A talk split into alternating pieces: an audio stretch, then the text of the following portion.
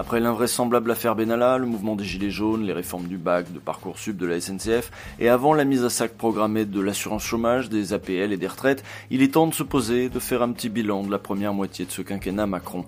C'est le dernier épisode de la saison, tout le monde est épuisé, donc on va se contenter aujourd'hui d'une question simple.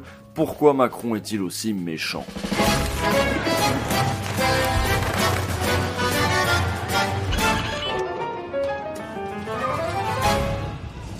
Pourquoi Macron est-il aussi méchant Parce que c'est notre projet Vaste question, et pour y répondre, le mieux c'est quand même d'avoir des lectures saines. Donc on va vous conseiller, c'est l'été, vous allez aller sur la plage, vous allez glander, et euh, vous allez avoir le temps de lire des livres quand même un petit peu, enfin en tout cas c'est ce qu'on vous souhaite. Et on va vous proposer des petits conseils lecture pour l'été, des trucs légers. Hein, des Bah oui, trucs, euh, notre- comme à notre habitude, hein, des oui, des trucs légers. trucs de plage. Des trucs qui vont en tout cas nous aider à comprendre pourquoi Macron est aussi méchant. Une question légitime au moment où tout le pays le déteste, même celles et ceux qui n'avaient pas d'a priori négatif contre lui à la base. En fait, au début, pendant la campagne, il me paraissait ok, on va dire, genre ça allait. Il est pas ouf, tu sens qu'il a un peu de droite sans le dire, mais ça va, tu vois, c'est ok. Et puis quand il a commencé à vraiment, à, à vraiment commencer euh, dès le début de son mandat, et enfin, il y, a un- il y a un- il y a un moment, il y a une période, je crois, genre euh, à la fin de l'année 2017, où vraiment, genre limite toutes les semaines, il y avait un truc où, tu- où il prenait les gens de haut. Maintenant, hôtel, café, restaurant, je, je- je traverse la rue, je vous en trouve, ils veulent, ils veulent simplement des gens qui sont prêts à travailler. Ça, ça fait que deux ans. Ça fait que deux ans.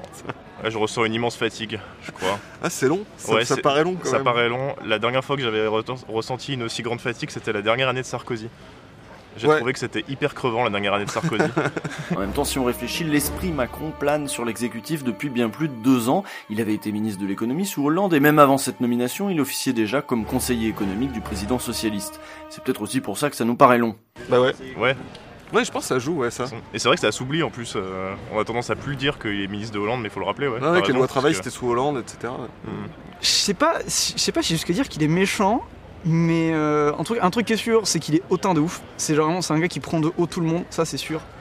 Après méchant, je sais pas, parce que méchant, c'est- pour moi, c'est- quand tu dis méchant, moi ça, me sous- ça sous-entend le fait qu'il est genre vraiment qu'il a l'intention de faire du mal aux gens. Alors je pense pas que ce soit ça, c'est juste que il est tellement bloqué dans sa façon de penser, dans sa façon d'agir et de suivre ses doctrines que du coup il, il fait pas gaffe aux autres quoi. Et du coup, vu qu'il fait pas gaffe aux autres, ben ceux qui viennent un peu euh, qui viennent un peu rechigner sur ce qu'il fait, bah du coup il leur crache à la gueule quoi limite. On nous l'avait présenté, enfin il s'était présenté en 2017 comme le chantre du pragmatisme, l'idée qu'il n'y a qu'une seule voie, qui a ce que, euh, ce que la philosophe Chantal Mouffe appelle la post- la post-démocratie.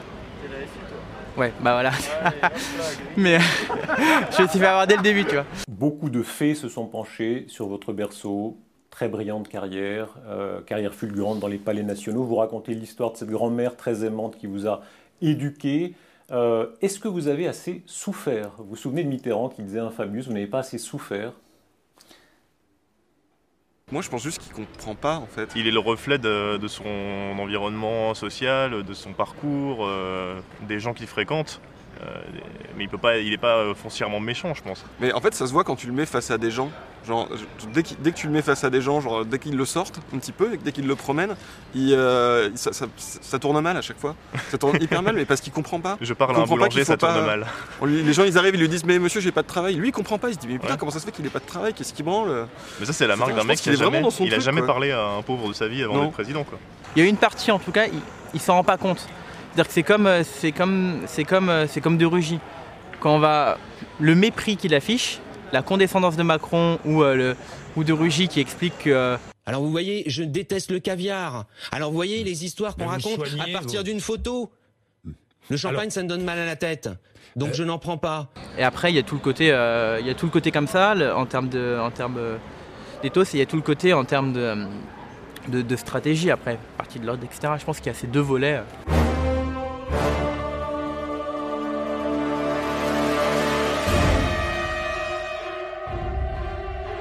Sais pas, je sais pas s'il est Je sais méchant. pas s'il est Mais en fait, avec les gens, tu peux, tu peux dire, ouais, tu peux prendre un barbecue, euh, tu peux faire un barbecue avec, euh, ça se trouve, il va être hyper sympa, tu vois. Mais c'est pas le problème. Non, je pense Moi, pas. je suis mais- pas sûr parce que je Non. pense qu'il dérape très vite. Hier, en marge d'un déplacement en Corrèze, il s'en est pris à ceux qui foutent le bordel. Allusion aux salariés de GMS qui manifestaient. Le chef de l'État n'en est pas à son premier dérapage verbal. Je pense que Macron serait sympa à un barbecue, il te dirait des trucs qui vont dans ton sens, il, y a pas de il te sourirait, il te serrerait la main, il, il serait super cool.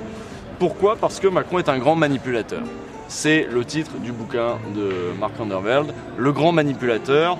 euh, qui raconte les réseaux Macron, les réseaux parfois insoupçonnés, parce que finalement pour prendre l'appareil d'État, il suffit pas d'avoir un parti, d'avoir un mouvement, il faut avoir des relations. Il faut avoir des relations évidemment avec les gens qui vont financer ton parti, il faut avoir des relations avec les gens qui vont t'aider par exemple à être présent dans la presse, etc. Et pour ça, le mieux c'est encore bah, d'avoir un, sens social fin, euh, un sens y compris de la manipulation et ça on le comprend très bien euh, en, en lisant ce bouquin et en regardant comment il a parfois utilisé et jeté des gens.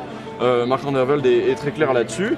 Euh, mais évidemment, vous pouvez le voir aussi dans le bouquin de, de Juan Branco, hein, dont, dont on ne parle pas chaque semaine. On n'en parle jamais. Jamais. En fait, est-ce qu'il n'y a pas aussi un truc tout bête de euh, l'électorat des classes pop C'est pas son électorat, il a fait une croix dessus, il essaye même pas d'en récupérer un petit peu, mais c'est déjà un truc qu'avait acté le PS euh, depuis, depuis un moment, hein, de, dire en fait c'est plus la peine d'essayer de récupérer ce truc-là.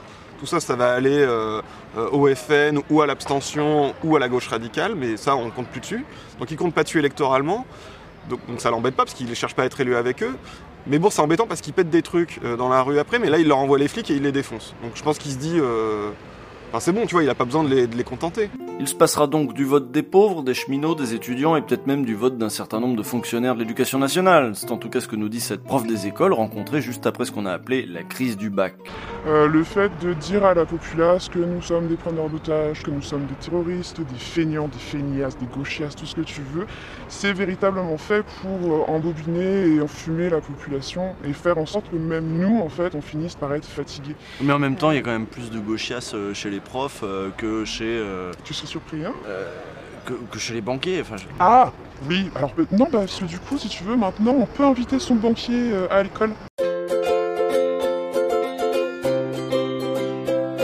C'était important pour moi de faire venir l'équipe euh, de J'invite un banquier dans ma classe parce que je trouve ça intéressant euh, que les élèves apprennent un peu à gérer leur budget. Je pense qu'il faut qu'ils retiennent qu'on fait pas n'importe quoi avec son argent et qu'on ne fait pas confiance à n'importe qui.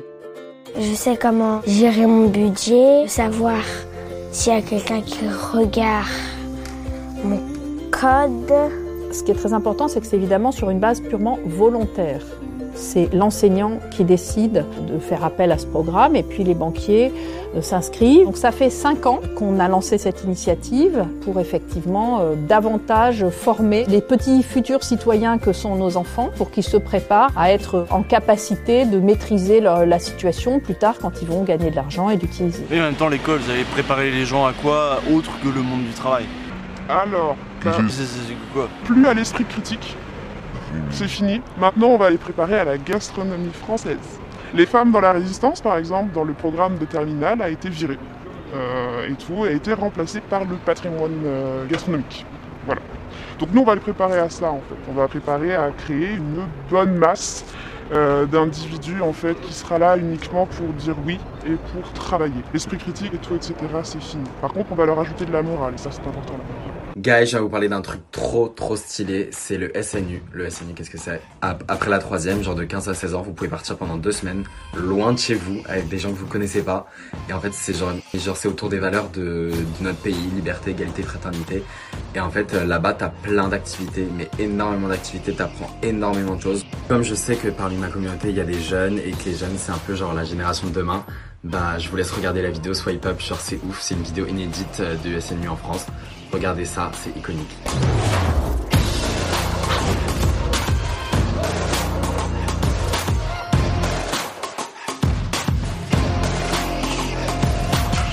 J'avais fait une émission sur euh, les hôpitaux, si je dis pas de bêtises, et où du coup les cliniques allaient être réservées pour les riches, et puis où les hôpitaux allaient être des mouroirs.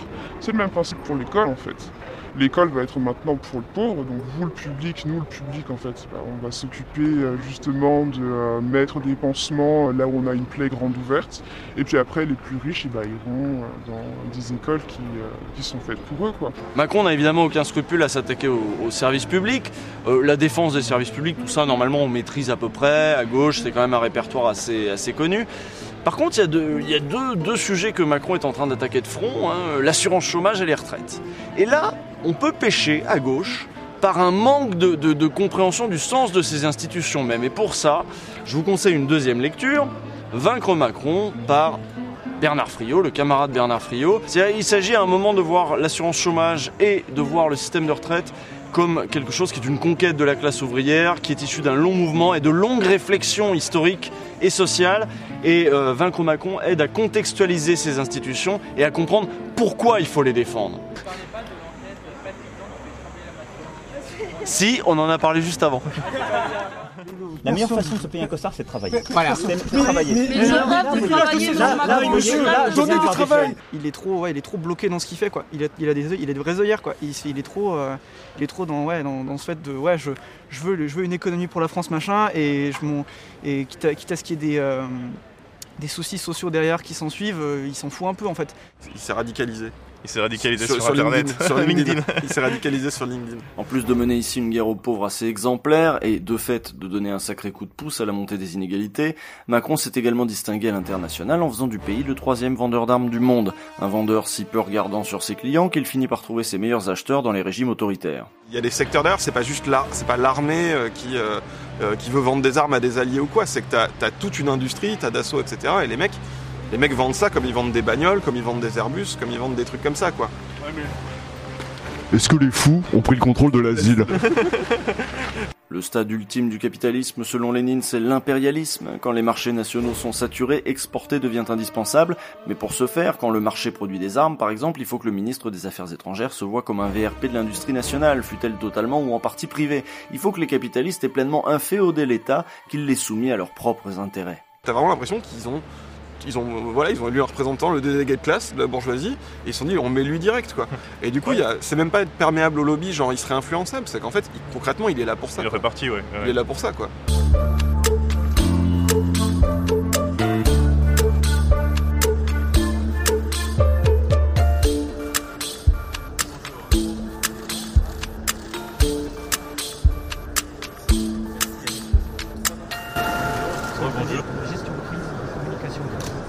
Ça n'est pas parce qu'un dirigeant dit quelque chose que je suis censé réagir à chaque fois. Et donc je ne vous répondrai pas. Troisième et dernier bouquin, parce qu'à un moment il s'agit d'être euh, sérieux, conséquent, donc marxiste. Lisez La société ingouvernable de Chamaillou. Et ce bouquin a un avantage euh, extraordinaire, c'est qu'il interroge les, les structures et les discours qui ont justifié ces structures. Les structures du capitalisme euh, ont mis en place une certaine manière de gouverner, une certaine articulation entre le pouvoir politique et le pouvoir économique qui a été soumise à de nombreuses euh, turbulences, notamment les mouvements sociaux, notamment mai 68, et puis les Gilets jaunes aujourd'hui par exemple, et puis bien d'autres mouvements de résistance sociale, soumettent le pouvoir, le pouvoir économique comme le pouvoir politique, à de nouvelles questions, à de nouvelles difficultés auxquelles il va s'a- s'agir de, répondre. Ce bouquin parle des réponses qui ont été apportées à un moment donné, la question c'est est-ce que ces réponses vont, euh, vont suffire, et pour combien de temps? Donc là, on vous dit pas euh, à lundi prochain, on vous dit à l'année prochaine et euh, il y aura plein d'imitations, euh, ça va revenir. On va à la fois, tu vois, se renouveler, garder ce qu'il y a de meilleur et en même temps remplacer ce qui était Ça va faible être par vachement un- bien. Ouais, ouais, ça va, mais ça va être extraordinaire. Et il faut C'est bien de ne pas ça. donner des attentes trop hautes aux gens. Non, non, aussi. mais Ouais. si, ça va être génial. Ça va être excellent. À l'année prochaine. Enfin, à la rentrée prochaine. À la rentrée prochaine.